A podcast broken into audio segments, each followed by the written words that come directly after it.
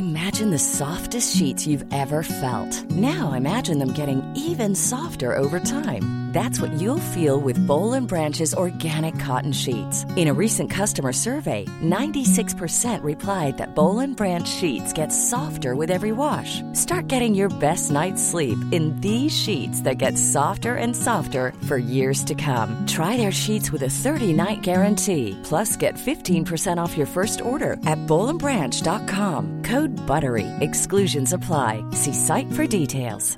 I'm Sandra, and I'm just the professional your small business was looking for. But you didn't hire me because you didn't use LinkedIn jobs. LinkedIn has professionals you can't find anywhere else, including those who aren't actively looking for a new job but might be open to the perfect role, like me. In a given month, over 70% of LinkedIn users don't visit other leading job sites. So if you're not looking on LinkedIn, you'll miss out on great candidates like Sandra. Start hiring professionals like a professional. Post your free job on linkedin.com/people today.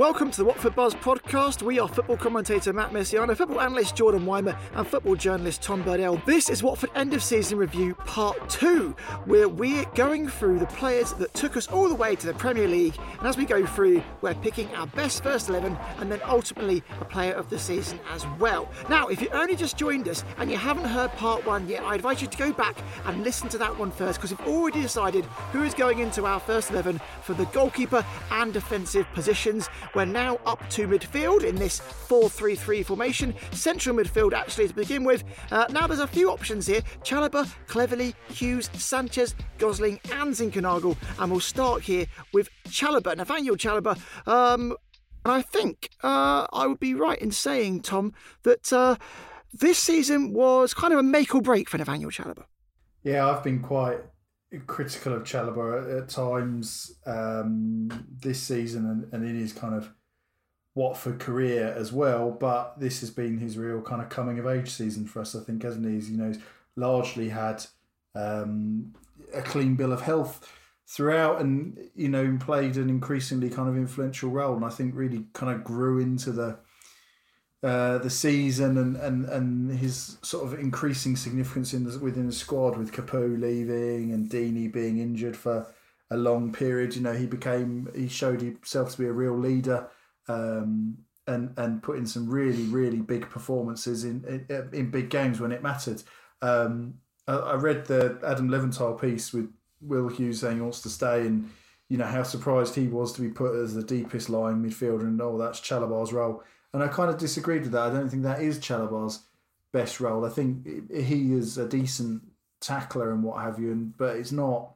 You know, he's got great energy, he's got great legs, and I, I like him in a more sort of box to box position. I think it's no coincidence that we've got the best out of those two by kind of flipping them um, from where they've been playing earlier in the season. And yeah, it's been it's been a it's been a great season for for Nathaniel Chalobah, and I really hope he carries it into the Premier League now because uh, there's a lot, a lot of things to like about him as a footballer. Yeah, I think we were a bit right at first because when he was playing a defensive midfield position, it was it was Nathaniel Chalobah playing within himself, and whilst he was able to kind of help that defensive line and, and break up the play, he felt like he was really lacking in possession. And as the season went on, it kind of felt like this wasn't going to be the year that Chalobah kind of reinvented himself and was able to to kick on and kind of cap, recapture some of that that positivity we had from him in his first spell with us, and early on in the second spell too. But I think when once Xisco came in, and as you say, that switch and it's not even a switch in position because they're very different roles that Hughes and Chalobah were playing. They just happened to be both deeper. Um, but seeing Chalobah kind of play a little bit further forward and be a little bit more expansive and gain that confidence, you you look at a completely different player. Um, and I, I, think he was definitely one that you look at the kind of the, the course of the season, just a massive improvement. So yeah, for me, lots of positives, and also it's good to see him kind of take on that captaincy role too for, for quite a large portion of the season. End, he ended up playing with the armband. Um, so yeah, really, in on the whole, positive season for for Chalobah. Yeah, Nathaniel Chalobah then possibly one of the contenders. Uh, next up, Tom Cleverley, a, a man who who um, has been a big player for Watford since he's come in. Really, um, very much uh, up to championship level, and, and and probably can still do it in the Premier League as well he was just. Uh, I think he was. He was just relentless, wasn't he? Um, it, you know, kind of what you get with Tom Cleverley, but I think it's just that that level of application and effort, game after game. There are some deficiencies in there. He's not gonna, you're not gonna play in there to be a creative attacking midfielder, but his work rate is just so above everyone else around him most of the time. It just allows you, it allows the team, it allows the team to be so much more flexible in, in some areas because he's going to have that constant pressure. Um, and he's just, I imagine he's a coach's dream. Uh, he's just someone that's going to be you know, he's going to be all over the pitch, and you can ask him to do so many different things. I've been really impressed in this year, and he he had a few injuries, but he managed to stay on the field for large large portions as well. And he had so many crucial performances in big games. He kind of felt like he really kind of instigated the game against Stoke. He was kind of one that spurred us on to kind of get back into that one. And obviously the Norwich game, I thought he was magnificent in Norwich away.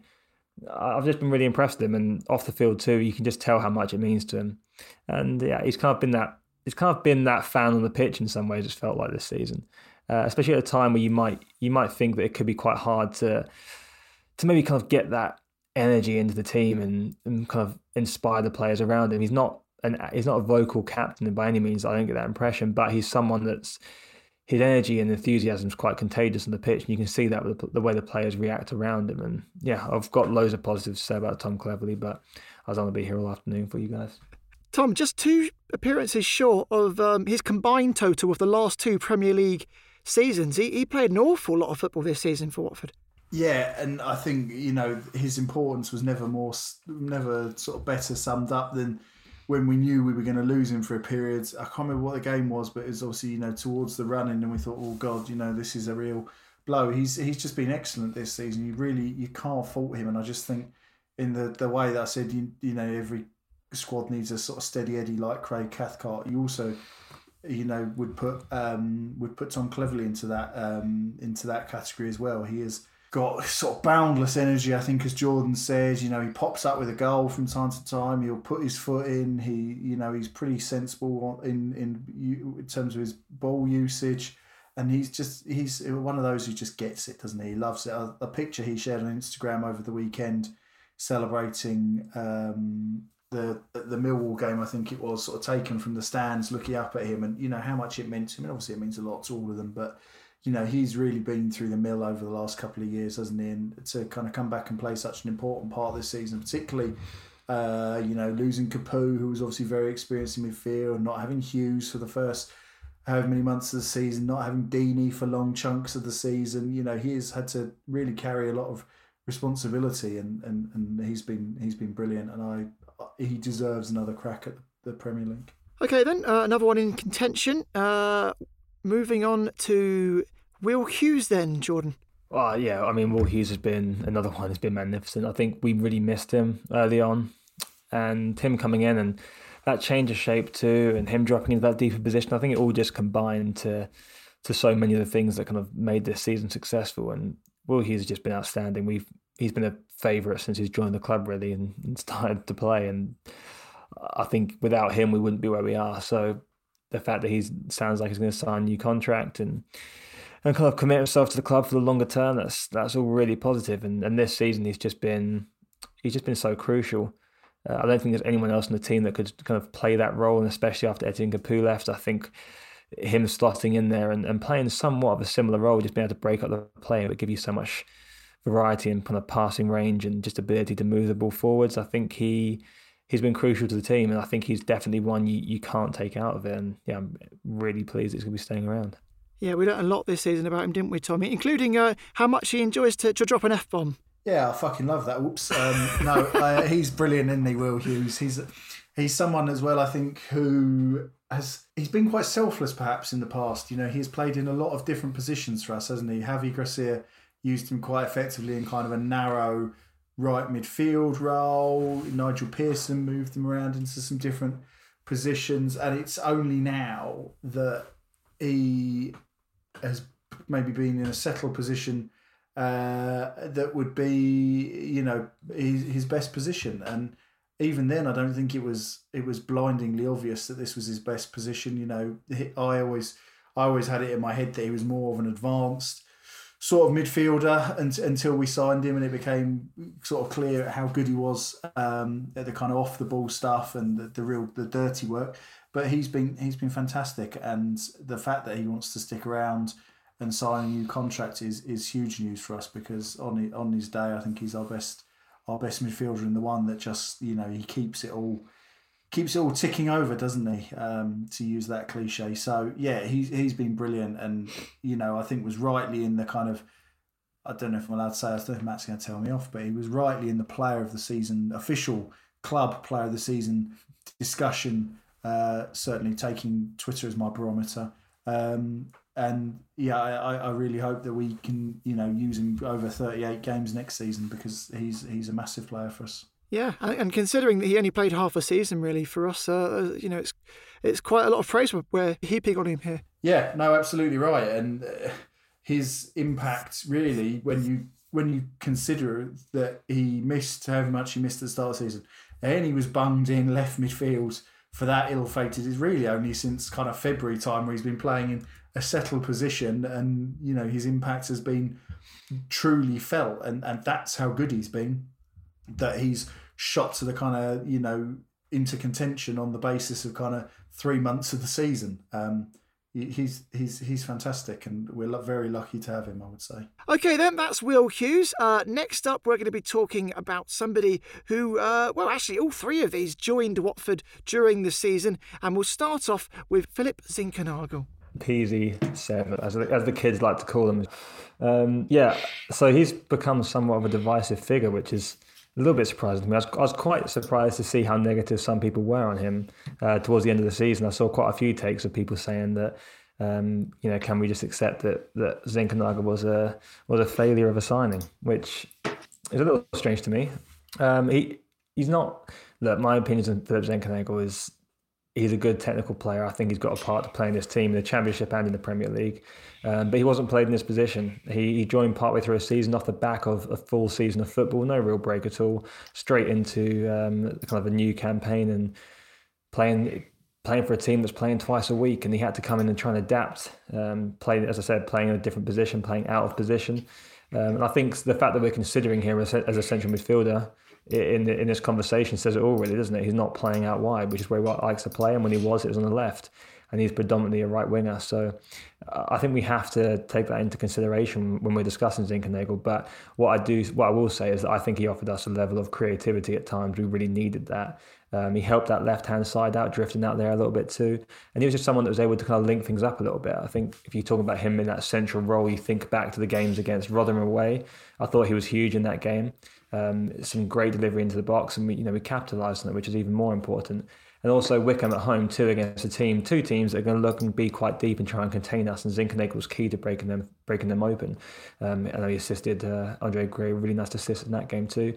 And those are crucial points that, that earned us a lot. You know, they earned us those three points that were crucial come the the season. So I think he had a big impact. It's just the fact that he wasn't able to get in there consistently, and so much of that's down to the fact that he joined in January. So I'm pretty high on Zinckernagel still. Um, I'm a big fan of him, um, and yeah, I don't think I've really got too much more to say. I think I've spent so much airtime talking about Philip Zinckernagel that I don't want to keep going. But well, let's hear what Tom has to say about PZ7.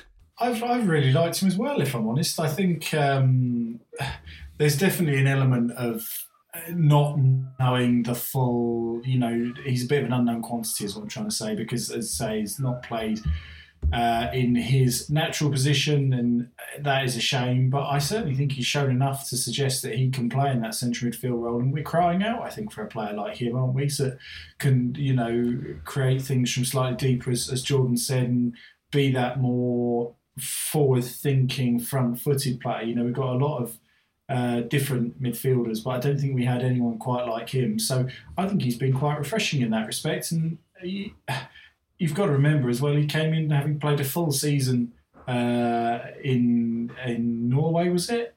Yes. It yeah, good, right, good. A Danish man playing in Norway. Yeah, exactly. I couldn't remember which way around it was. it's terrible. Um, you know, he's played full season in Norway, come over here, the pitch thing, different league, settling in, etc. You know, there's a myriad of factors why we might not see the best of him yet, but I think the flashes that we have seen have been have been really quite encouraging. I, I like him I like him a lot, and I'm I'm going to be interested to see him out wide as well. I know we're also talking about about the championship here. About obviously we're looking back on the season, but just look, just for a slight for a moment, just talking about the kind of broader view of him as a signing. I think too, it has to be. You have to think about the fact that we're going to be using him next season in the Premier League too. It's a different set of circumstances. We're going to be a different team. And I think you have to look at the opportunity that the players have and, the areas that he'll be able to play in next year and how crucial some of those moments could be for us. I think you have to kind of look at him as a, as a bigger picture kind of signing and not just the six months that he's actually had for us. Also, too, don't forget the value in this, in the sense that it was a zero, like we're paying very little, wasn't there? Maybe a tiny fee, but it's a free agent effectively. So, you know, there's a lot of upsides to this deal. I think you just got to give him a little bit of time to uh, have the opportunity to settle because he had a lot of factors. Uh, going on there that kind of made it a little bit difficult. Within that midfield, Jordan, where was Zinckernagel deployed the most, and what area do you think he excelled in particularly? I think it's that. Well, I mean, he predominantly played in that kind of more forward advanced role um, in in the centre of midfield, which you know we kind of discussed. He would like to drift out to the left, and it actually really helped support Ken Sema, who was often quite he was left quite isolated. He was often just left to beat his man. Doesn't really have that support from from Masina that the Sarr has the luxury of in terms of that Kiko support from from the right hand side. So I think he's he was crucial in finding a bit of balance there, and especially in games we needed to try and break down the opposition. So you, you know he didn't get a chance to play out wide, but I think his best position is on that right hand side. And you know we were very lucky this year. I think in a lot of ways that Sarr was he, he managed to stay healthy the entire season, but you have to be prepared for situations where he's not um, and also, too, I think you have to be prepared for the left hand side to need some more help than it did this year, too. Because I think there are a fair, I mean, I say the vast majority of fans felt that Ken Sema could have done with the rest at times. I mean, he even played the last game of the season, which seemed unnecessary in a lot of ways. But uh, he was always always on the pitch, and you, you think someone like Zinckernagel was going to be there to kind of help help strengthen that that wing, that wide area of the team. Um, but but centrally, I, I, think he played a big part, and I still think he can offer a lot more too. It just so happens that final run in, we really benefited from the likes of Cleverley and Gosling and Chalobah because we were playing against those teams that like to build up a little bit more from deeper areas, and, and those those three are great at stopping that. So you know, it's kind of a horses for courses thing in the end. Um, but don't underestimate the impact he had in the games that he played. Also, sorry, one thing I will say on Zinckernagel, not to just keep going on again, um, off the ball, he was actually pretty good too. Uh, I think that has to be considered when you're talking about his performance. Obviously, naturally, you got to think of him as from an attacking sense, but off the ball, he didn't actually hurt you in those central positions. He was quite good. Uh, he won the ball back quite a lot, and he certainly wasn't down the down the bottom end of numbers when it comes to that in our team. Okay, cool. Good to know. Uh, Philip Zinckernagel then possibly uh, going into our first 11. We'll have to wait and see, but it looks like uh, we're getting good reviews from both you two. Uh, next up, then, you mentioned him just there, Jordan. Uh, and we'll start with yourself, Tom, for your opinion of this guy. Dan Gosling came in to, uh, to the season halfway through after, after playing, or starting rather, at Bournemouth. he'd been at Bournemouth a long time, actually. Um, but how did he do when he came into the Hornets setup? I think he was everything we expected, wasn't he? He was very solid, experienced, got that nous, got that know-how. Um, where what I didn't expect was that performance away at Norwich, where he seemed to be playing, you know, the Frank Lampard role in terms of his ability to get into the penalty area and get on the end of chances. Then obviously got the winner, and that you know proved so important in the long run, didn't it? So um, he's been he's been I've used this phrase before and I'm worried I'm going to use it a lot, but a real steady Eddie. And to be honest with you, I just loved I loved above everything else the way he got stuck into Bournemouth uh, when went there and lost, and and and you know you could see his loyalties had completely switched, and you know he won a lot of fans how, there that day, didn't he? I think so. That's it. Given how much you know, call me easily pleased, but given how much we dislike Bournemouth, uh, you know, to see him sticking up for his teammates and uh, you know, it was a real galvanising kind of kind of moment in a, in a in a in a defeat. So yeah, I think he's I think he's done well. I don't think he's ever going to be a regular necessarily, but um, he's he's a very handy option to have, I would say. A surprise signing, wasn't he, Jordan? Yeah, I think at the time, I think you have to remember at the time we were playing four four two, I believe. Um, and it it seemed a bit of an odd one because we we had quite a few options in there. Um, we weren't really quite sure how it was going to fit, and there wasn't really like an alternate to what we currently had. So it seemed like we were kind of stockpiling these midfielders. But then just after we switched, and I think as soon as we switched to that four-three-three, and we were relying on more, you know, more bodies in midfield, you could kind of see the, the the, thought process behind the deal a little bit more. Um, and I think we felt a lot better about it. And he ended up playing a big part. I remember at the time he signed, when we were in that 4 4 2, I I didn't feel like so I know he was he was compared a lot to that Ben Watson signing, and I, I didn't feel like he he kind of fit that that role as such because Ben Watson came in at a time we were, we were needing a specific sort of player, and when Gosling came in, it felt like more of the same. But down the stretch, with uh, Cleverley being out, especially for a while too, uh, and us relying on that that pressing too in midfield, I think that he he really came through for us. And I was a little bit surprised about his effectiveness kind of in forward areas too. He's making some really good runs. And that, that game against Norwich, I think that will go down in uh, Watford fans' memories for a long time. I think he'll be uh, a crucial part of the narrative of our promotion. Okay, Dan Gosling there, possibly an outside chance. Uh, the last central midfielder I'm going to talk about then is uh, one another one that we probably didn't expect to be seeing uh, gracing the, the Vicarage Road Toff, uh, Carlos yeah, I, I, I, was again, I was quite impressed with Carlos Sanchez. I, I, think at the time we, I think we pretty much nailed it with our evaluation of him in terms of his role in the team uh, when he signed. I think he was there to be used as a tool, and I thought we used the tool effect- effectively when called upon. Um, he had quite a tidy performance. I can't. What was the game he came on? He kind of settled things down in the second half. We kind of lost control in midfield at Vicarage Road. Was it, was it Reading? It might have been Reading, yeah. There's definitely a game that sticks out in my mind. We had just a very cool, calm, collected second half, and he, he just slowed things down. And you know, I think he's he's the sort of player you need. And when you're talking about promotions, and you kind of look back over the season, there's always going to be these sorts of signings. Everyone has a part in it, for different levels. And I think Carlos Sanchez, I think he did exactly what was required of him. And you know, probably not going to sign an extension, which you know you can feel either way about it. But I think you can definitely feel pretty confident that he played a part in, in getting us over the line. And yeah, credit to him because it's you know he, he had a big ask coming in there at his age and he hadn't played football for a while. And I, I thought he was I thought he was excellent. Tom, he came in to Watford with a, a bad reputation from West Ham fans. Yeah, I must admit, if I said I was, you know, not surprised by uh, Dan Gosling and anything he did, then I was probably quite surprised by Carlos Sanchez because, and I'll, you know, I'll admit I was one of those who was a bit like, oh my god, really? This is, you know, I can remember exactly what I said. This is such a end of season Pozzo signing for for uh, Carlos Sanchez, see Marco Motta, Albert Riera, Lucas Neill, these kind of, you know, fairly big name at one stage, but definitely over the hill players on a short. You can take that Marco Motta one back. Uh, in my head, he was about 37 when we signed him, but he, he actually was 28. wasn't, was he? He was 28 yeah, when we signed him. How about, Someone how about picked... Filippo Galli? That wasn't a uh, a, a Pozzo signing, but that was. But he was good, and he actually made a contribution, didn't he?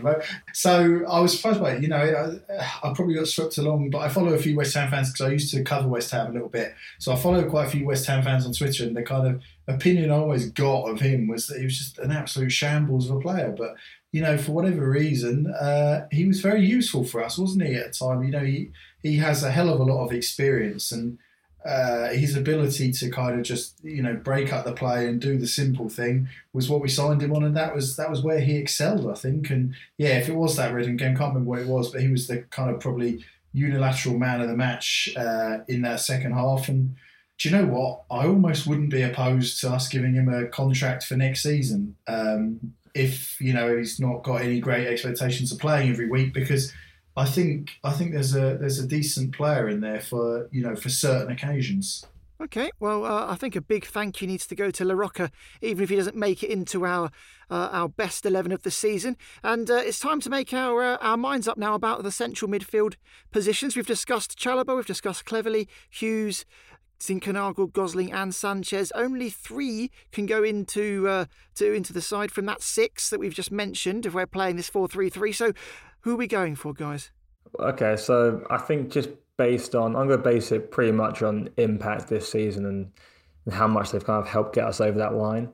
So I think I have to go for Hughes, Cleverley, and Chalobah. Tom, what do you think? I actually agree and I thought Jordan might put PZ7 in there because he's ultimate. yeah. No, I've taken but... I've taken my Zinckernagel shirt and shorts off. And I've put laid them aside, and uh, yeah, no, I'm gonna I'm gonna go with my head over my heart here, Tom. You know, I, think, I, I think if Zinckernagel had been with us from the start of the season, he might have just mm. pipped. And it's not, it's not even a criticism of Zinckernagel. It's just that it, it think I'm just thinking about these moments. And Zinckernagel played his part, but I'm thinking about Chalobah. I'm sorry, I'm thinking about yeah, Chalobah against Cardiff. I'm thinking about Cleverley and Gosling against Norwich away. You know, all these Cleverley versus Stoke, all these moments, all these times where they've just had these these real big impacts in the game. And I think I think you can't discount that. And it just it's just that they they've had more than than Zinckernagel. But as you said, part of that's due to the fact that he wasn't playing, and that he can't do anything about that. It's not about him as a player. Although we have to point out that Will Hughes wasn't playing for a lot of that period either. Oh no, but he just made he just made that difference, didn't he? He's our, our midfield is night and day with him out out of it. So Yeah. especially at the time when it was Chalobah deeper and it, it, just the complexion of it's completely different.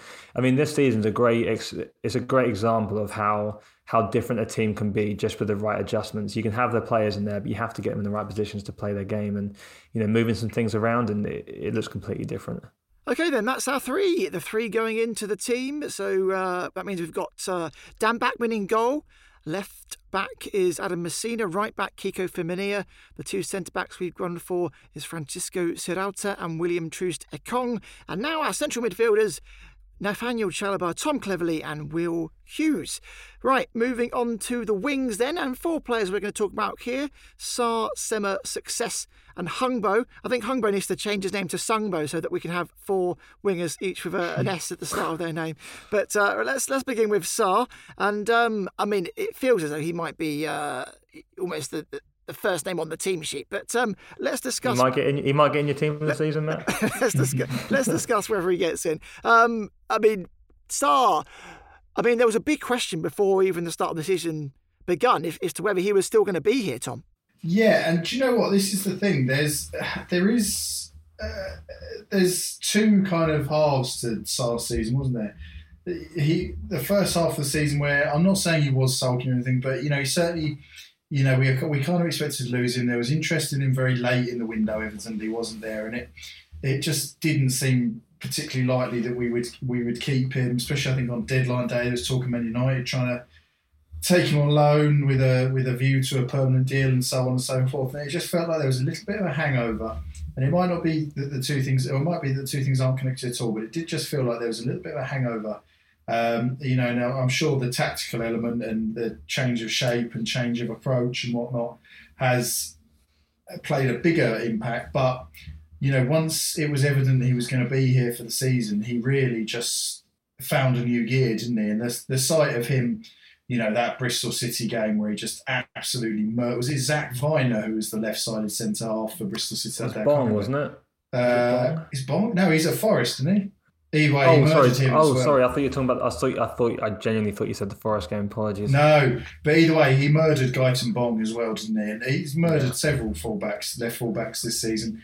Um, not literally, thankfully, otherwise we'd probably be facing up to reality without him.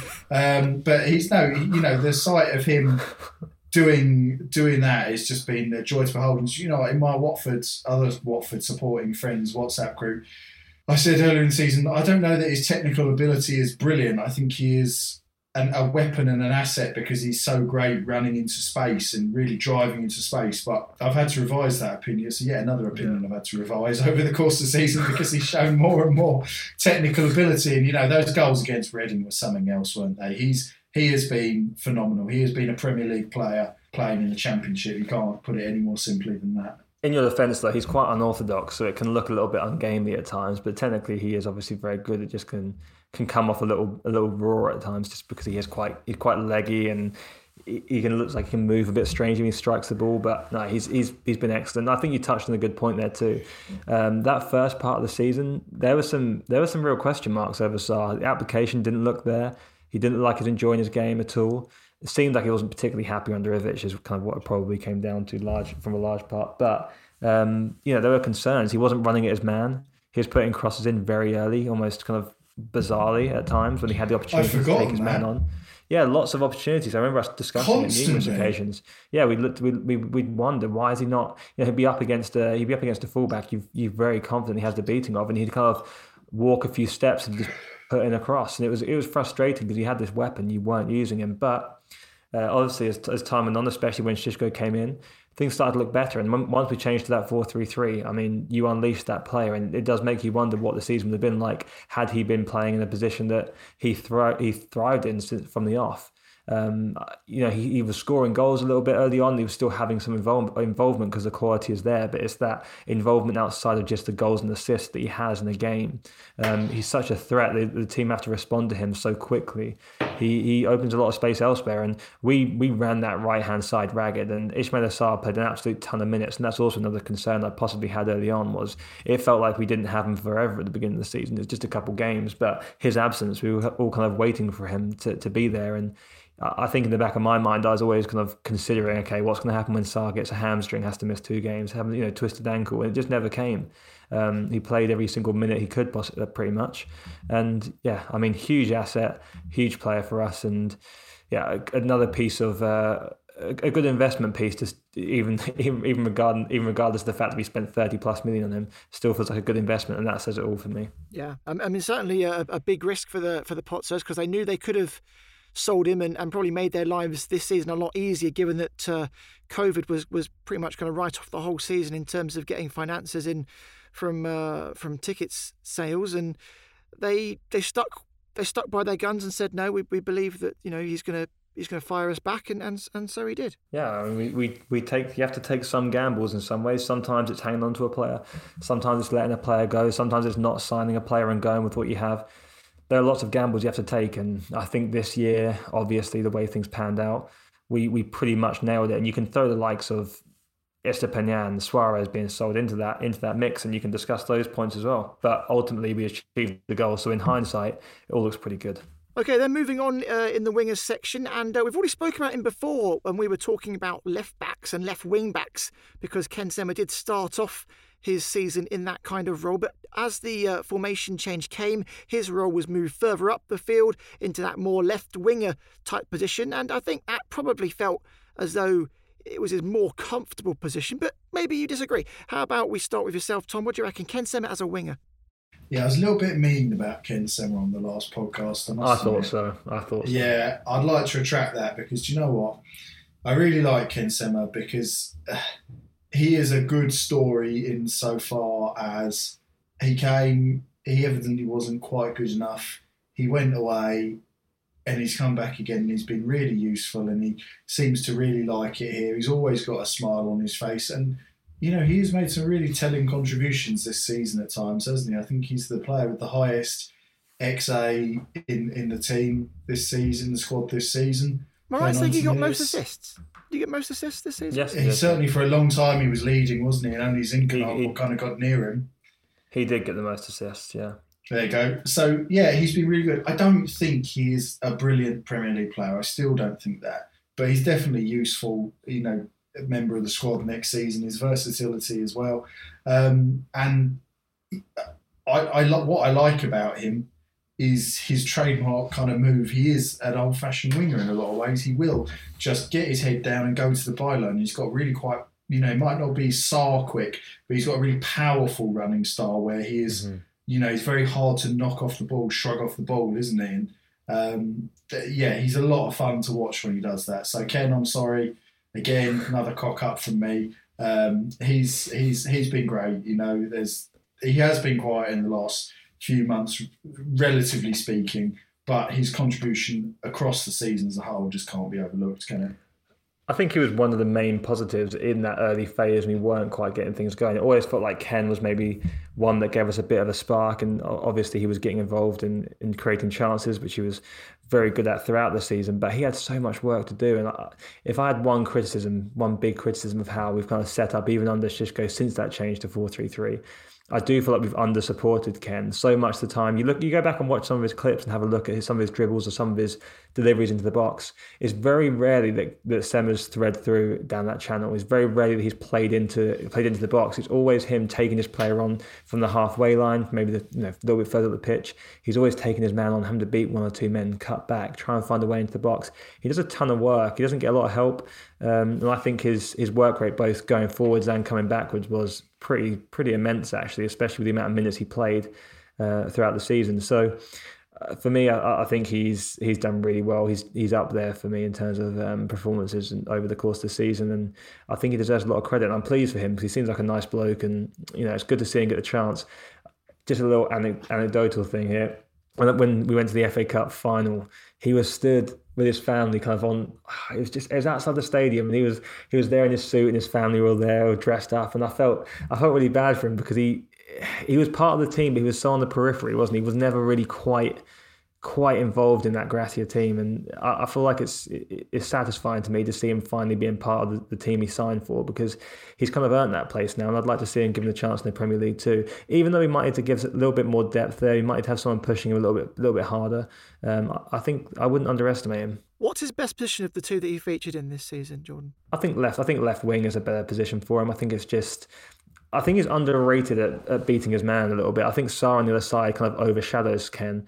Um, I think he's I think maybe he's he flatters to deceive a little bit because he's just he's quite solid. He's, he he can look at he beats his man, but he's not he doesn't move with quite the same fluidity as as uh, someone like Sarr. So maybe he doesn't quite look like he's as, as threatening, but I do think he can be. Um, I think if you give him the right support, especially when you look at next season too, we're going to be require, requiring more defensively of our wide men, and we know that he can do that. And oftentimes there are going to be games where we predominantly require defensive work rate from our wingers. So I think he has a I think he has a big role to play. Um, it, it, definitely in certain games. So for me, I'd say left wing. Okay, then uh, next up on the, uh, the the wingers category, and uh, it's a contentious one. Isaac Success. What do we what do we think, guys? Is he going to make it into our into our best eleven this season? if he'd have scored at Luton, no question yeah. about it. Um, Isaac Success there's a book in that. Um, he there's something there. There is still something there. That goal against Swansea, man. I just, you know, he is.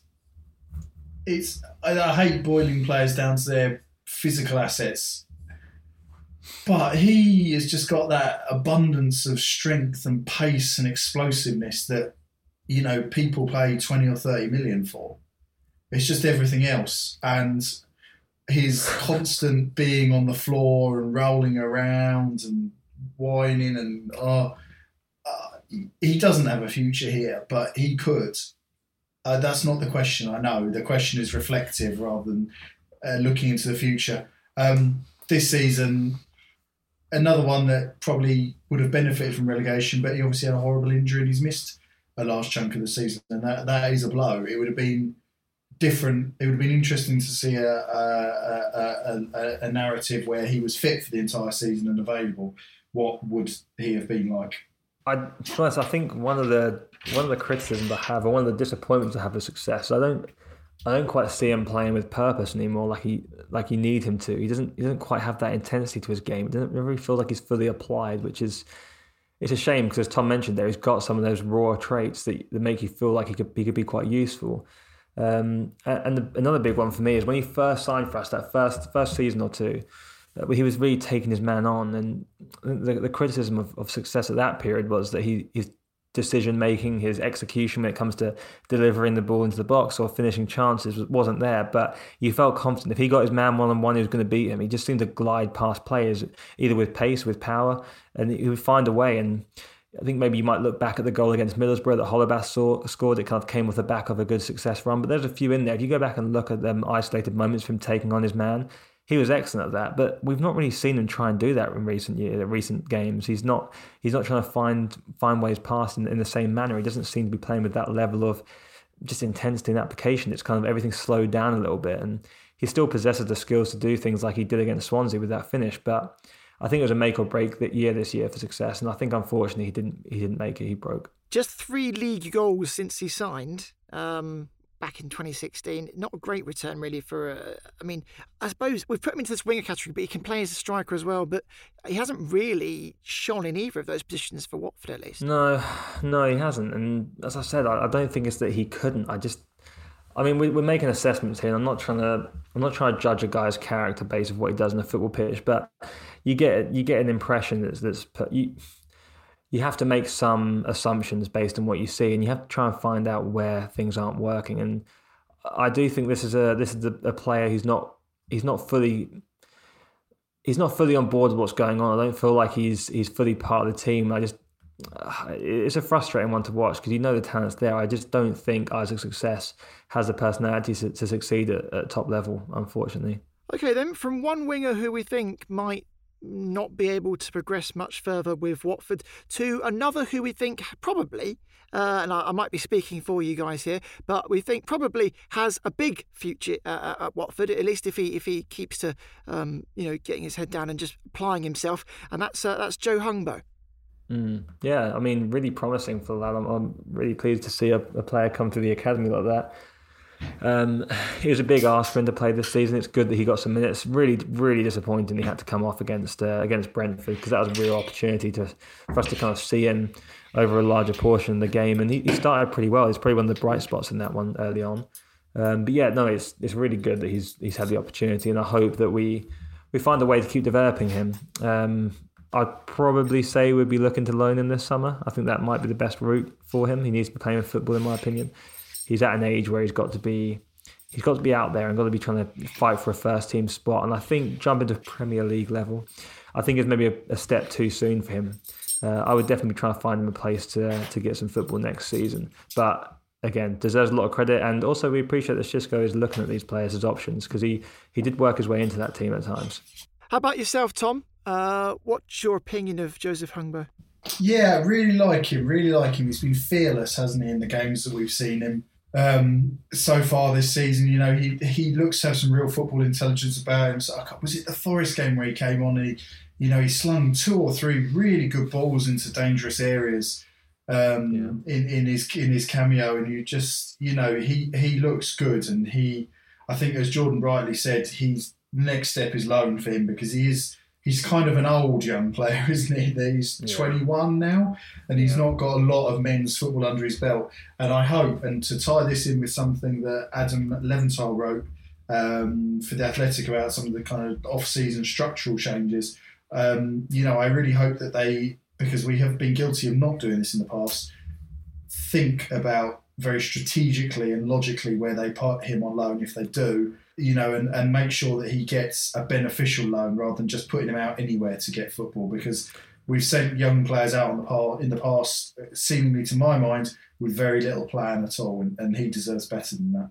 Yeah, I think it's a little bit different in the sense that a lot of our youth we've we've kind of loaned out in recent times has had the idea of work permits kind of being involved there, and obviously Hungbo doesn't need that on his side. He can he could probably go somewhere domestically, and I think if you saw him at a, a League One side, top end League One would be good. Um, for me, I think a team that he's kind of playing a lot of minutes and able to contribute a lot going forward would be nice to see. Um, but he might be able to squeeze a championship loan in there if he finds the right club. Um, and, and yeah, I think there's a lot of room to progress. And I think, as you say though, Tom, he's a he's an older twenty he's an older youth player at 21 years old. You want him to be getting minutes right now. Um, and, and next season should be a, good opportunity for him to do so. It would just probably be elsewhere from Watford because also you got to remember too, he's only in 2020. He's on he's on like the older shot, so you've got to kind of find his level that's kind of the sweet spot for him right now to really be participating, but still developing to, to kind of getting used to that that higher level of football. I feel like a club like Wycombe might be an ideal place for him to go to. Yeah, no, hundred percent. Yeah, I think that I think that's a good option. Those sorts of clubs are good to look at. If you look through that League One table as well, I think there'll be a lot of teams that would be open to that sort of player. Um, very low risk for them, and obviously it's the time that's hard to kind of move players around and, and strengthen positions. So if you've got players with quality like Hungbo that are available for loan, I'm sure that uh, I'm sure he'll have plenty of suitors. It's just finding that right match and finding a loan for a player is a, is a it's a trickier thing than it, it maybe is reported as a lot of the time. You really want to try and find something that fits, and you know you see you see that mistake being made very often. I mean, look at J, look at James Garner at, at, at Watford. It didn't work out, and yeah. It, it, sometimes doesn't. You've got to you've got to kind of do the due diligence there to find the best fit. And I think we've got to be we've got to be careful with how we do it with Hungbo, but I think it is beneficial for him in the long term to do so. Well, in the words of the Wycombe chairman, watch this space. uh, right, okay. Uh, it's time to make a decision then on the wingers. Uh, just two we're choosing here in this 4 3 3 formation. Uh, only four we mentioned there. Uh, is there anyone that you wanted to to give any extra credence to? Uh, anyone that we haven't mentioned that you think I should have mentioned. Ignacio Pussetto is a big player for us this, this season. I think it's hard to believe. yeah, that, that, that's one appearance. You know what? I actually quite like Pussetto. I, I, was quite disappointed we, we moved on from him. I was, I was thinking of maybe Pedro, who played a little bit in those kind of winging positions occasionally, but featured more of a striker, which is why he's going to be featuring yeah. in the striking category. But no, no, I think you're good. Okay, we're good. That's it then. Uh, that's the wingers. Um, so, I, I, mean, I feel like we're going to be going for Ismaïla Sarr and Kenton, but I don't want to put words in your mouths, guys. I mean, it could be Success in Hungbo, but tell me, what do you what do you reckon? Yes, it's undoubtedly for me. It's going to be Sema and, and Sarr. Sorry to be boring, but I just can't. There's I mean, no wiggle room in this one. Yeah, it was, it was, likely that was going to be the choice, uh, and I don't think anyone would um, would would disagree with that. Uh, up front then, and it's four into one now. So this could be a little bit trickier, um, or maybe not. Up front, we've got Deeney, Gray, Perica, and Pedro. Uh, we'll start with Deeney then. Uh, what do we think about his season? Tough to judge, honestly, isn't it? Because as he's as he said in his you know series of interviews recently, he spent most of the season you know carrying at least one knock. Um, uh, contrary to what people might expect me to say, and this is this is working on the very self-involved basis that people listen to what I say and, and retain that information. He's made a monumental impact to our season. We wouldn't got promoted without Troy Deeney. Um, you know that run of games where we were just absolute dog shit and he was sticking away penalties for fun. Um, Luton at home, very impressive, wasn't he? Yeah, and then and he was only it, on the field for a bit, but he just he, he felt yeah, like exactly he just he, he, felt like he wanted to be there more than anybody else, and I love that. He, that moment up with the Dan Gosling moment and João Pedro getting sent off at Bournemouth. I mean, I'm making it sound very reductive, like I just like players fighting, but uh, maybe I do. But, but you do though, uh, Tom, don't you? Yeah, exactly. Yeah, um, you know that was. Uh, that was that was great. Um, no, but seriously, you know that run of games where we were just rubbish, and he was, you know, Sarr was winning penalties, he was scoring penalties. You know that got us through at a time when we were really, really stinkingly bad. It's just a shame that he's, you know, started the season kind of not hundred percent fit, and then missed the the kind of end of the season. I'm sure if he was 100%, he would have been able to make a bigger contribution, but he has still made a contribution. And although I have been the first to bash him over the head historically and this year in particular. Um, you, you can't argue with facts. He has scored a lot of goals that were worth a lot of points. Yeah, well, I mean, he finished the third highest Watford goal scorer. I mean, uh, Watford didn't score that many goals this season, let's be fair. But um, he finished the third highest on seven, uh, behind Pedro and Sarr. And, um, you know, he, he's won us points this season. That, that, that can't be uh, denied. No, I mean he's definitely had his impact. I think Troy Deeney is a, a, sensitive topic to discuss because obviously fan base has been split and it's kind of gone back and forth a little bit over the over the season, really in a lot of ways. Um, he's definitely had his impact, and obviously, as you said, he scored goals at crucial times, and you know these penalties they all they all play a part, and you know we, we needed that we needed that at that moment, and he did it. So yeah, can't underestimate that. But I think it's also been a good season to to see alternatives because we haven't really ever had that over this kind of last five, six, seven year spell where, where Troy's kind of been the main man. We've not had the opportunity to see other options in there, and I think it's been a good a good opportunity to do so. Um, and you know, Troy's injury has, has changed a lot of things, but I don't know. It's kind of it's kind of at that transitional phase right now. So I feel like his contribution this year, whilst it was limited, I feel like I was pretty happy with the amount he contributed overall. I wouldn't be surprised actually if he had more goals per per minutes that he played than anyone else in the team. It depends what you rate. It depends how you. Then, if I mean, if you're looking at that sort of thing, you're probably wanting to take out penalties, which then changes things a lot. Yeah, that's a good point. That's a good point. So, Goals per ninety, he does come out the best, but as Jordan says, all but one were penalties, weren't they? So yeah, open play goals per. Yeah.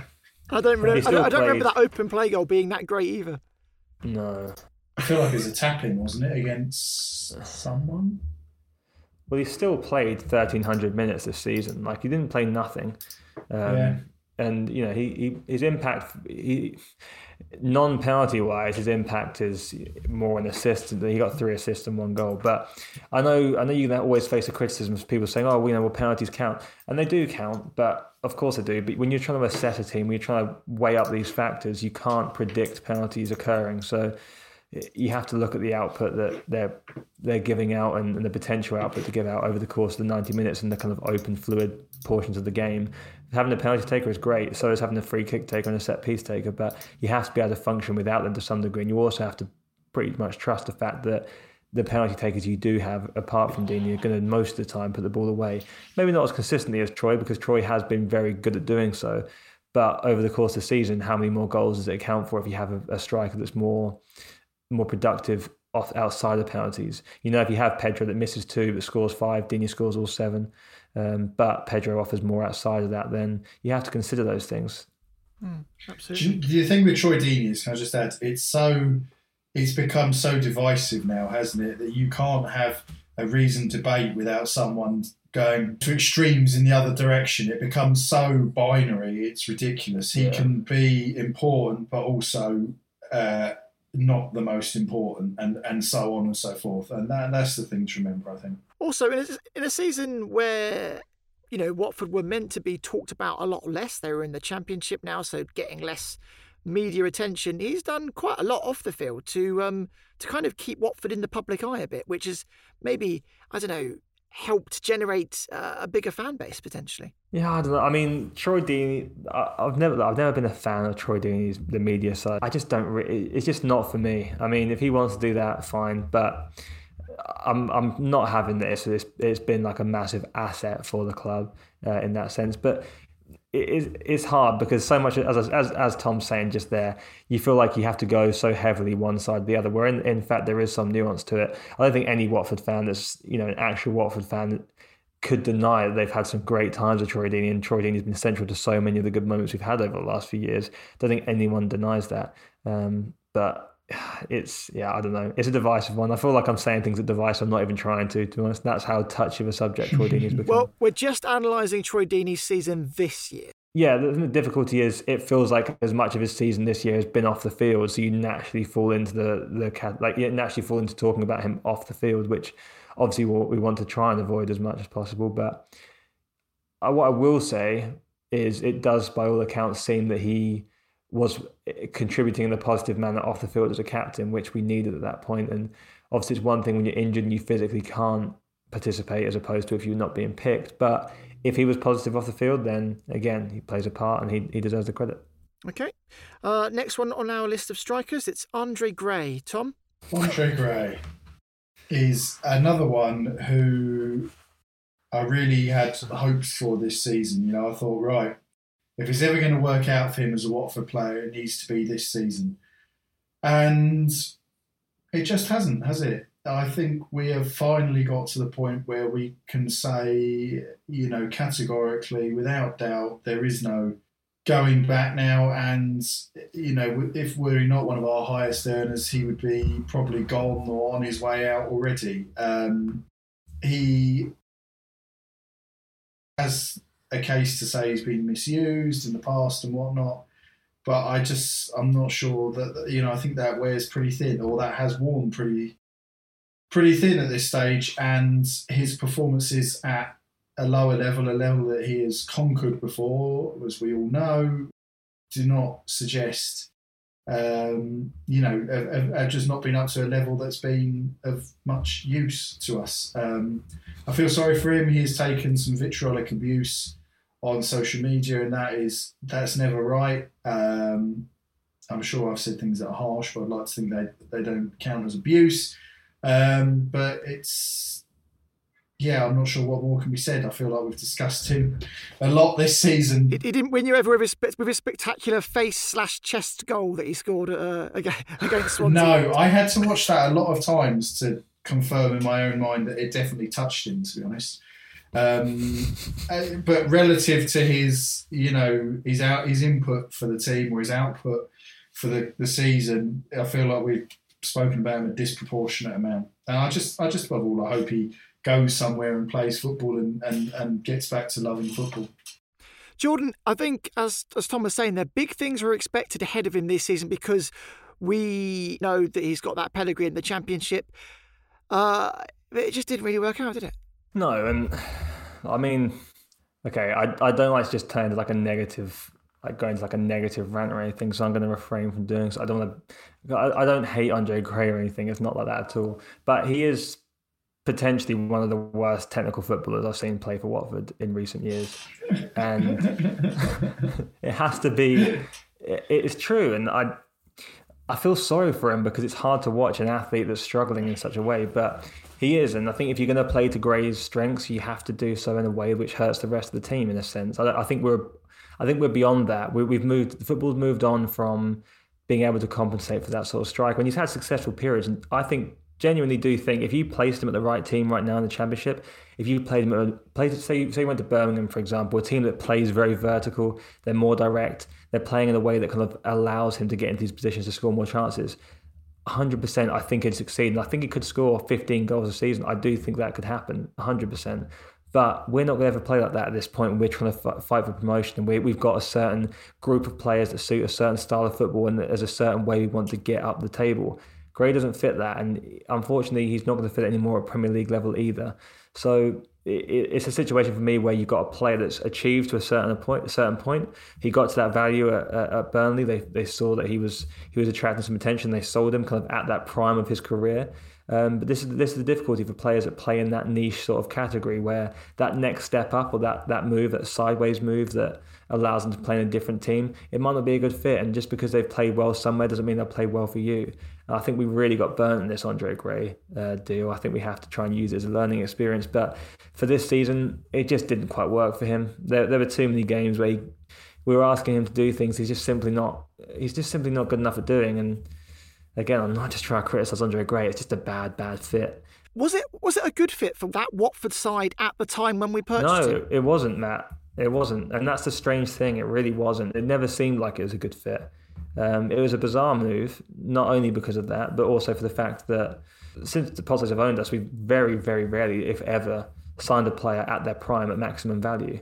Because when we signed him, the day we signed him, he'd appreciated like a car. You know, you know that he's not gonna, you know, you're not gonna sell Andre Gray. He walked out of Turf Moor, and he was he worth, it was worth nine million, if that.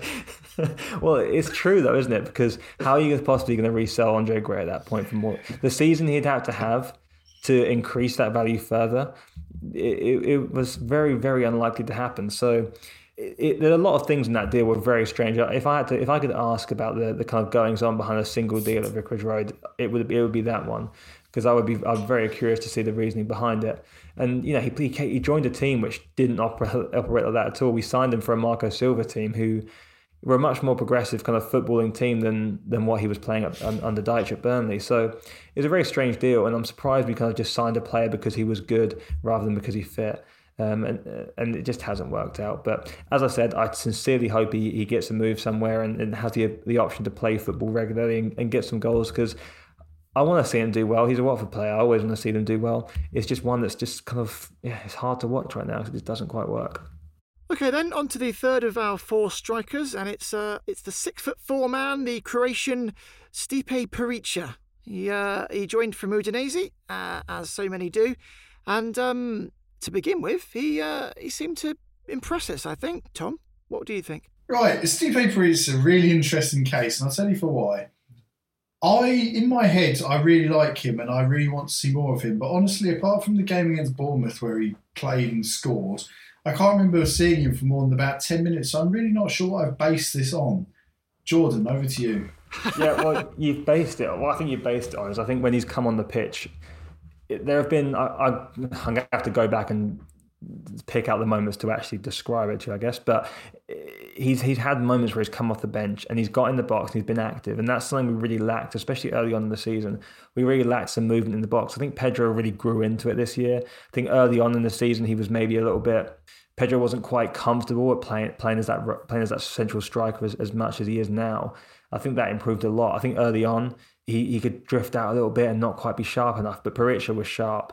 Um, his movement was really good. Even just the movement for that goal, the goal you're talking about there, the, the, one against Bournemouth, he kind of makes a really nice run off that to that back post there. He gets in the perfect position for the cross. He anticipates, which is something our strikers struggle to do often, is anticipate, and he gets in there and he puts the chance away. And he, he's someone that you appreciate, not because of his physical size, not because of his his length or anything. It's because of the fact that he's sharp on the box, and and that, that's such a it's such a productive, beneficial trait to find as a striker that not all of them have. I do think there's a player in there. Um, I think if he had played more often this season, I'm pretty confident he would have got goals for us. And there are times this season where I think even even as we've been doing well, uh, I'm very surprised in a lot of ways that he's not been involved in the squad more than he has, especially when he's getting he's getting the likes of Success and Gray ahead of him. I think Perica could have offered a lot more. Certainly wasn't favoured by Xisco, was he, Tom?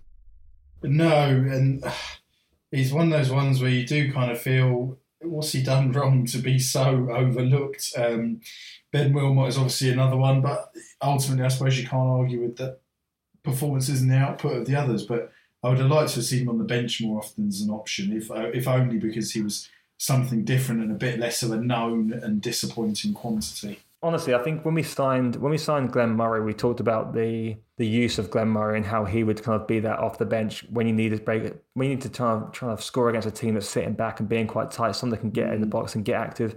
I think Perica could have fitted that role too. Um, and he could have been more on the sub. I think he does have more about his game than that. And I thought he also looked quite good in the front too as well. I thought that suited him quite well. Um, but I'm just surprised. I'm not, I'm not sure exactly what was going on. I know he had some fitness problems. Uh, I know he got he had a couple of setbacks where he, he had a good performance and then he played in the cup and got sent off. So that kind of kept him out of the team under Ivic. And then obviously he got injured after the Bournemouth game. I believe he actually might have gone off injured in that game. So those things didn't help, especially when trying to start to build a run of form together and players are starting to get a little bit of form and momentum and you're kind of on the sideline. Obviously doesn't help.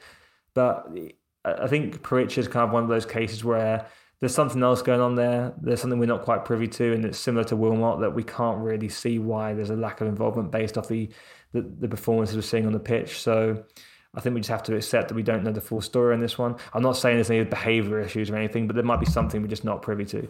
Because uh, I think there's a there's a real strong strong shout that he could have or should have had more involvement. Okay, then final striker we've had now four, and uh, it's possibly the favourite, going just off what I've heard from the last three, uh, and it's João Pedro. Yeah, João Pedro, really interesting because I wasn't sure that he was going to start perhaps as much as he has at the beginning of the season. At least I thought, given how gently he was eased in last season, I thought you know they might continue that, it'd be more involved, but you know, not a regular, and obviously it became apparent he was going to be. Um, I think we've seen, you know, very rapid and impressive development of a, a, young player over the course of the season, haven't we? He, you know, as, I think as Jordan explained very eloquently in the last uh, couple of minutes, in the early parts of the season, he didn't necessarily look as comfortable playing that striking kind of role and getting in the box and whatnot, but that has come with with minutes, and he looks more and more a striker. I don't think he'll ever be an out and out kind of number nine in the in the way that you might describe um, Andre Gray. But you know that uh, those kind of strikers, as we've seen with Andre Gray, aren't as aren't as prevalent anymore these days anyway. So I've I've been really impressed with him and how he's handled everything in the kind of the you know British football as it were and, and Championship football and um, you know he loves to scrap, doesn't he? So obviously I like him. he fits your he fits your primary requirement there, doesn't he, Tom? Loves a scrap. That's it. Loves a scrap. Um, also, you can't forget that João Pedro is two years younger than Joseph Hungbo as well. That's that's another mm. thing to consider as well. He's a, he's a young player that's coming in, and I think I think for me he overperformed in terms of what you'd expect to to get back from a player that age playing playing in the first team. Um, I think he's been excellent. He, he's really adapted. I think he's he's improved in a, a ton for me uh, over the course of the season. I think he's just such a, a well-rounded player now, and he's definitely finding he's finding his feet a little bit in that in that position. And for me, if I'm, I think also what's worth considering. I know he didn't score a ton of goals, right? He scored nine goals, which is a good return. Nine goals, three assists. Obviously not going to complain about that. It's a good return. We didn't have that kind of that striker that's scoring that 20 goals a season or you know, if you're talking about someone like Ivan Toney, 31 goals in the season, something ridiculous like that. But he offers a lot outside of that. He was able to drop deep. He can play in other areas, and he can he can bring others into play. And if you're looking at players that are going to translate to the Premier League too, he's one that you have to kind of look at and say, yeah, I think he can he can do something for us because you're not going to rely on that same sort of goal scorer. You need other options. And when you look at strikers now, when I look at strikers, I'm not looking at the, I'm not looking for goals necessarily. Obviously, you want a striker that scores goals, but the reality of the situation is if there is a, a Premier League striker that can score 15 goals or someone you can feel confident is going to do so, they're already placed in the club. They're probably out of your budget. So someone like Pedro, I think he offers that range of that range of input, wide, centrally, deep. We saw he even performed in midfield for us um, against Bristol, I believe.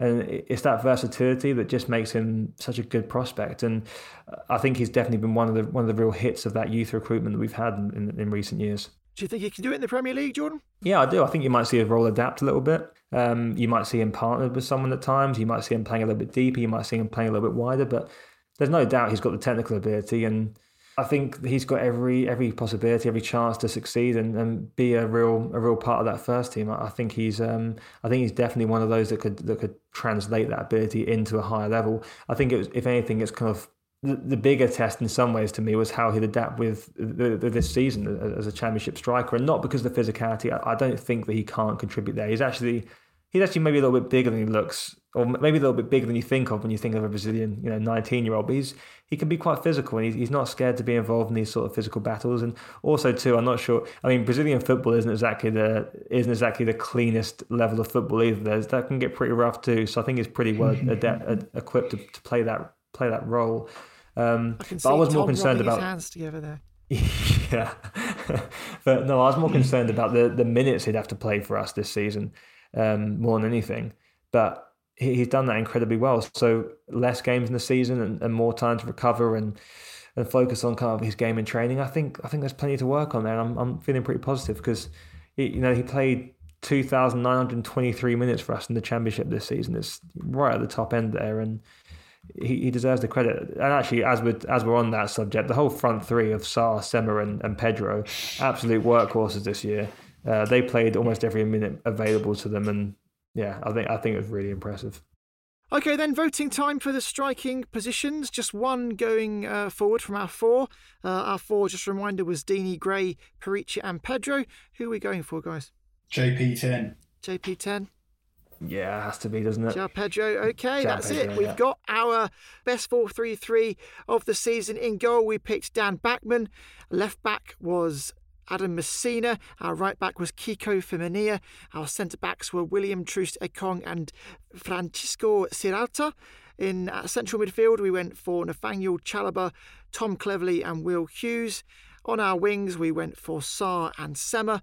And up front, João Pedro. Did we pick the exact same side that you did? Quite possibly, quite possibly. But um, I think on the on the balance, uh, no one there that you can really, you know, differ about, is there? It's hard to.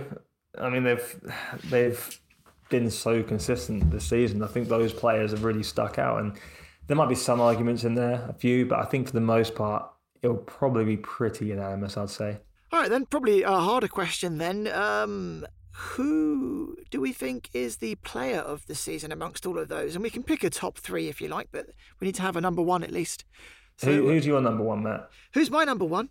Yeah. Uh, my number one is, is uh, the, the the person who I think has contributed most to to the side, uh, and so I'm going to be maybe controversially going for Francisco Sierralta. Oh, I like Um, I believe that uh, he was an absolute rock at the back. I love my central defenders. Um, and uh, look, I mean, right at the start of the season, he wasn't even in the um, in the talk, was he? Really, he was he was a guy that we were we, we were thinking, you know, is he even going to feature? Um, but he made his way into the team, and he never let go of that position. And um, for me, I, I I think he was fantastic. And yes, you do need to have goals in your team, and you do need to have uh, great attacking play as well. But at the end of the day, if you're going to get beat five four every time, it doesn't really matter if you can score goals. You need to make sure you've got um, absolute rocks in defence. And I think uh, Francisco Sierralta was fantastic this season. So he's my number one. But um, what about you, Jordan? For me, I'm the whilst I definitely appreciate that pick there, Matt. I think everything you listed there is is valid. I think this is this is probably it's, it's a surprisingly tough one. I think at certain stages of the season, everyone felt pretty confident in their player of the season, um, and then it seemed to really evolve as the time went on, didn't it? It kind of, kind of became a bit of a bit of a much closer thing. For me personally, I'm gonna still go with Kiko Femenía. Um, I thought he was crucial in a difficult period for us. I thought he was a consistent bright spot. Uh, I think he really helped kind of unleash Sarr and, and also kind of kind of get Sarr into that team and, and kind of let him grow into the team and kind of be the figurehead that he ended up being. I, I do think Kiko played a big part in that and just that consistency over the course of the season, just the class that he's had. Um, I feel like he's been a level above his, his opposition and I've been a, a massive fan of Kiko this year. And whilst I was tempted to vote for others, I'd say for me, I'm going to definitely stick with Kiko. Tom, it looks like you've got a, a deciding vote. Unless you've got a third choice, you could go for a third choice and then make it even harder for us. Well, I think you have to consider Ismaïla Sarr because I just think he's been so good, and, and, and as I said, you know, a Premier League player playing in the Championship, quite frankly, and you know, he's been a huge difference maker for us. And I think the people that um, put Will Hughes forward as well are, you know, well within their rights to do so. He is evidently. Um, evidently been been excellent and made a real decisive difference. But for me, I, I always think you know player of the season has to have played you know, pretty much every game, if not every game, then the, the vast majority. And, um, you know, obviously Will Hughes missed a large chunk of the season. And so therefore, I would rule him out. And then I think it's a straight shootout between Sarr, who made 39 starts, and Kiko, who made 36. And I just think for the consistency of his performance, you know, from the moment he came into the team right up until the end of the season, it has to be Kiko Femenía for me. Uh, he's another one who's shown himself to be just too good for this um, for this level. So yeah, it would, it would be Kiko for me. I just think he gave us so much from right back, and uh, we've always known he's a very attack minded fullback, but he's you know he took it to new levels this year, and he was he was brilliant. I think recency bias too could definitely convince you into to going for Sarr, which again is a completely valid option as well. Um, but I think if you try and look back over the course of the season, I think Kiko was so so important. And honestly, if if Sierralta had copied them performances into the earlier part of the season, he'd, he'd been involved in those. I could have probably voted, I would have probably voted for Sierralta because I think his impact was that big um, as well. So, all right, another couple ones I'd like to ask you then. Who would be your young player of the season? Ooh. How are we defining that? Is that someone who's broken through, or just anyone under an, a name? João Pedro has, to be, to be isn't he? Because he's yeah. I think young. Yeah, I think it has to be under a certain age. There's probably an argument in there for you could argue for Hungbo just the fact he's broken into the team. That's it. In years gone by, I, might, I would have probably said you know the traditional sense of young player would be someone like Hungbo who's the Sierralta class is young 23 well that's it. A lot of what of our you know people have been key Sierralta uh, Ismaïla Sarr João Pedro are all probably 23 and under aren't they? So yeah. Gaki is 20 as well so. And Gaki yeah. that's it. And if he played you know as regular as he did in the first couple of months he'd probably be in that that conversation as well. Tom Dele-Bashiru obviously only made two appearances but yeah fitness permitting, would probably have been in the conversation as well, which you know is nice because in recent years I don't think there's really been many candidates. I all. guess it probably is Pedro, isn't it? Yeah, I think Pedro has to get it, doesn't he? Just because the fact that he's played very, very well consistently all season. Sorry, just the fact you pointed out that he's younger than Hungbo, which I did know, but it's probably easy to forget. Um, is is quite a big is quite a big thing, really, isn't it? Yeah. What about um, what about most improved? Ooh, now that's a real. I think a lot of these haven't been particularly controversial, but I think there's a probably room for a bit of debate here actually over most yeah. improved. I mean, let's let's try and go through some of the some of the possibilities here. Now I feel weird. I don't think we can put Sierralta in there because he's been outstanding since he's been in the team. Yeah. Um, and we hadn't seen him play previously. I think he's only most improved because people didn't expect him to have that quality. He's definitely surprised the season for sure. Mm. If if there was a category for surprise this season, I think he would he would win that hands down. Um, improved, you could could you argue Dan Bachmann in there? Yeah, I mean, not played much, but from a very low starting base, he's been excellent, hasn't he? Yeah, I would say I would say Nathaniel Chalobah. Oh yeah, Chalobah was going to be my vote as well, actually. Um, you could also, I, I, think, you could throw João Pedro into that mix. Ken Sema as well uh, could go in there. Yeah, um, Chalobah for me because the other guys we're talking about are young players developing, whereas Chalobah is a player who kind of has had to do a full circle, hasn't he? He was he he was he was he was at a, at a point. Um, for example, when he was with us the first time round, he was fantastic. In his second return, um, you know, he wasn't the player that we expected him to be, particularly after the injury. But um, he's you know he's really worked hard to get back, and this championship season has been absolutely perfect for him because it's given him the opportunity to to kind of find his confidence again. I think confidence was a massive problem for Chalobah. And what's crazy is that didn't even come about until over halfway through the season where he actually turned it around. Because there were, I mean, it felt like we were talking at nauseum about Chalobah's deficiencies in the passing game, or you know, all these factors he wasn't being able to get involved, didn't look confident, all these things. But then, you know, halfway through the season, he he starts to find his feet a little bit, and he gets played a little bit further forward. And I think it all kind of culminates in that Cardiff performance. Um, I think, yeah, I think you're right. I think it's hard to look past Chalobah for most improved. Yeah. Okay. Cool. You, Tom, same. Yeah, same, mate. Definitely, he's been.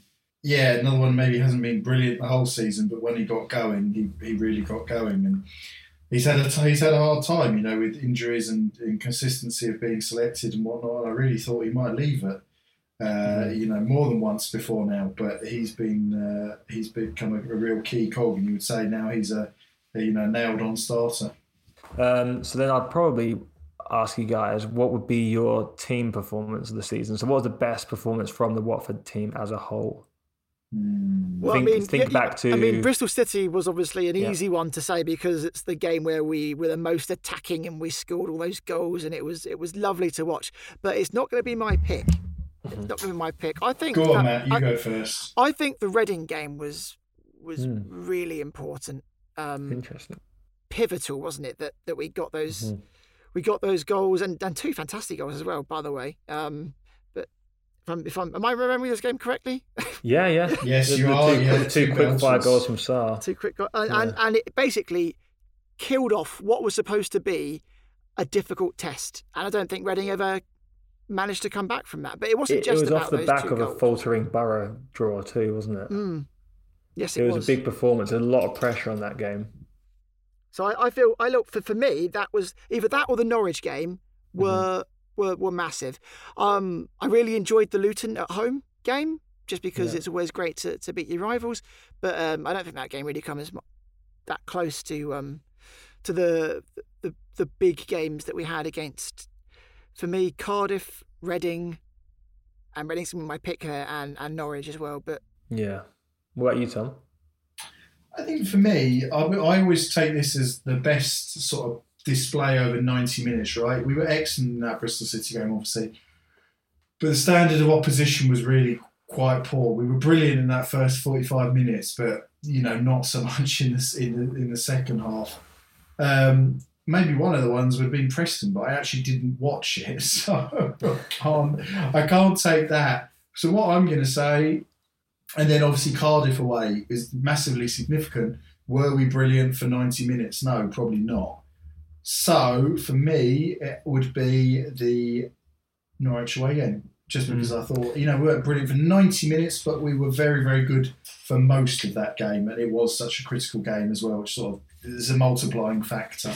Yeah, I've got I've got to agree with that. I think the fact that there was the pressure would play a part in it too, and I think maybe it can go it can maybe sneak a little bit under the radar for being best performance because it was a different performance. That was the only team we played, the only team we played all season in the league where we had to adapt our game a little bit more than usual. Like we, we weren't just trying to overpower Norwich. We respected Norwich as an attacking outfit and we went there with a little bit of a different idea. And I think to go and see us play in a different manner, different style, have a game plan and execute it.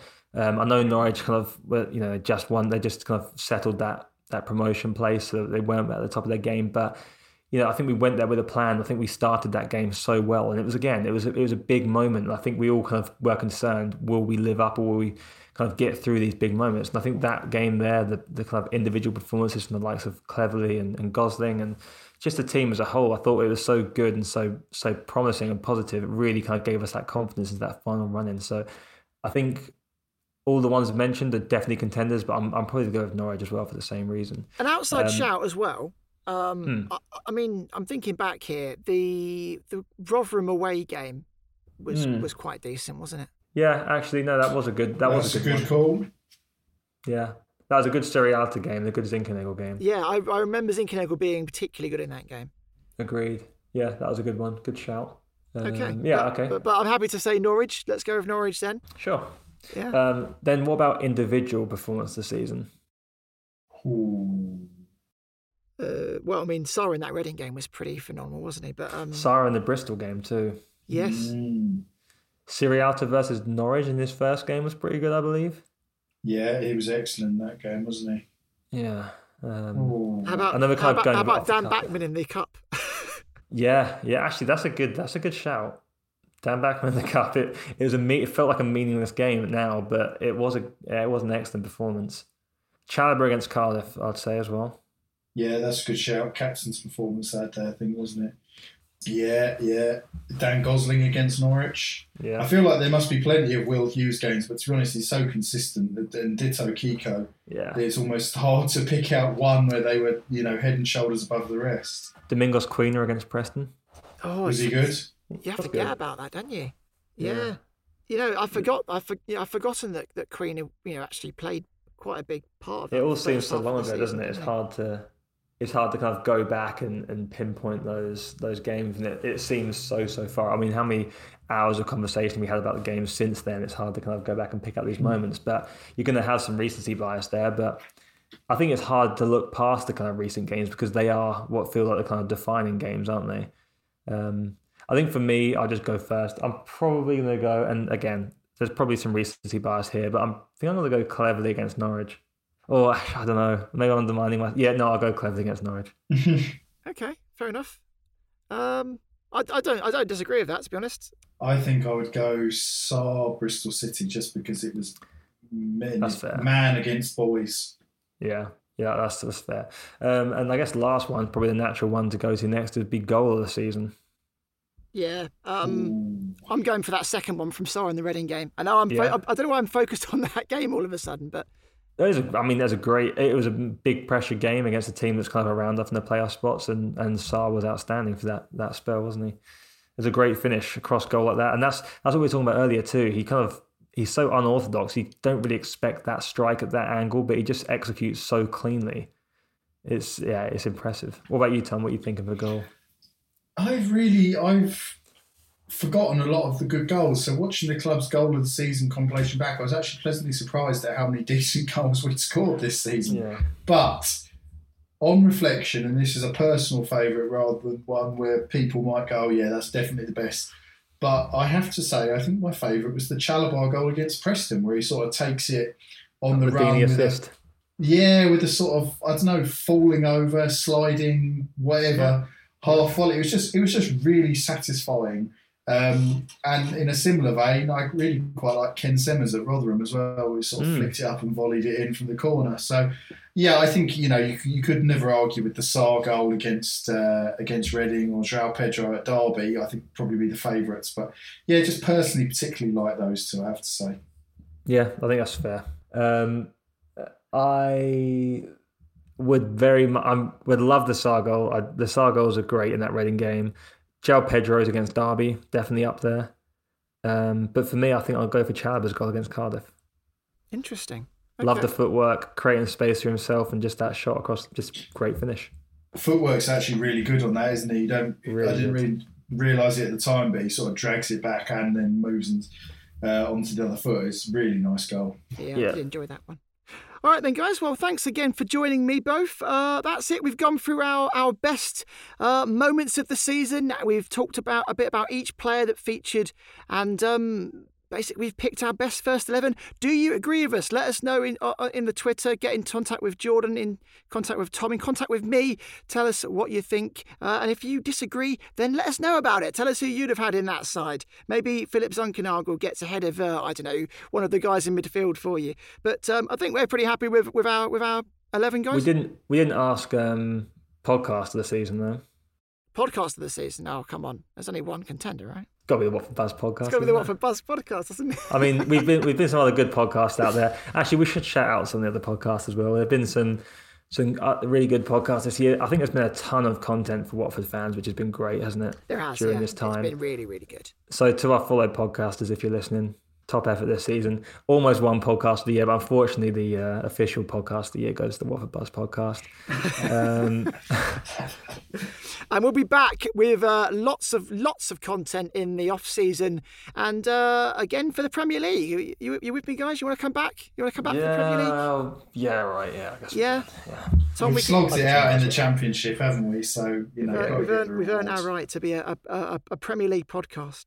And if, you, if anyone if has the, up to it, but no, I'm, I'm I'll have to duck out of this one, boys. I'm stay, I'm becoming a Brentford fan. I did another Brentford podcast today, so no, don't even don't even pretend. Um, don't even pretend. But also, if there's any feedback in terms of what you would like to hear on the off season, we've got plenty of plans for the off season stuff. That I'm pretty sure we could get a pretty packed schedule of off season stuff right together now. We could probably get a pretty good plan of things coming up, but if there is anything particularly you'd like to hear, um, like to discuss, or, or think we should be should be looking at, should be talking about, definitely let us know on that stuff because we're always happy to uh, happy to oblige and happy to cover those things too.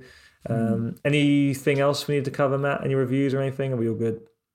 I think that's us. I think we're done. Yeah. All right, lead us out. That's it. Well, thanks again for joining us on on this uh, on this journey we've um, we've loved you joining us, and, and like I said, there we'll be back with more content real soon.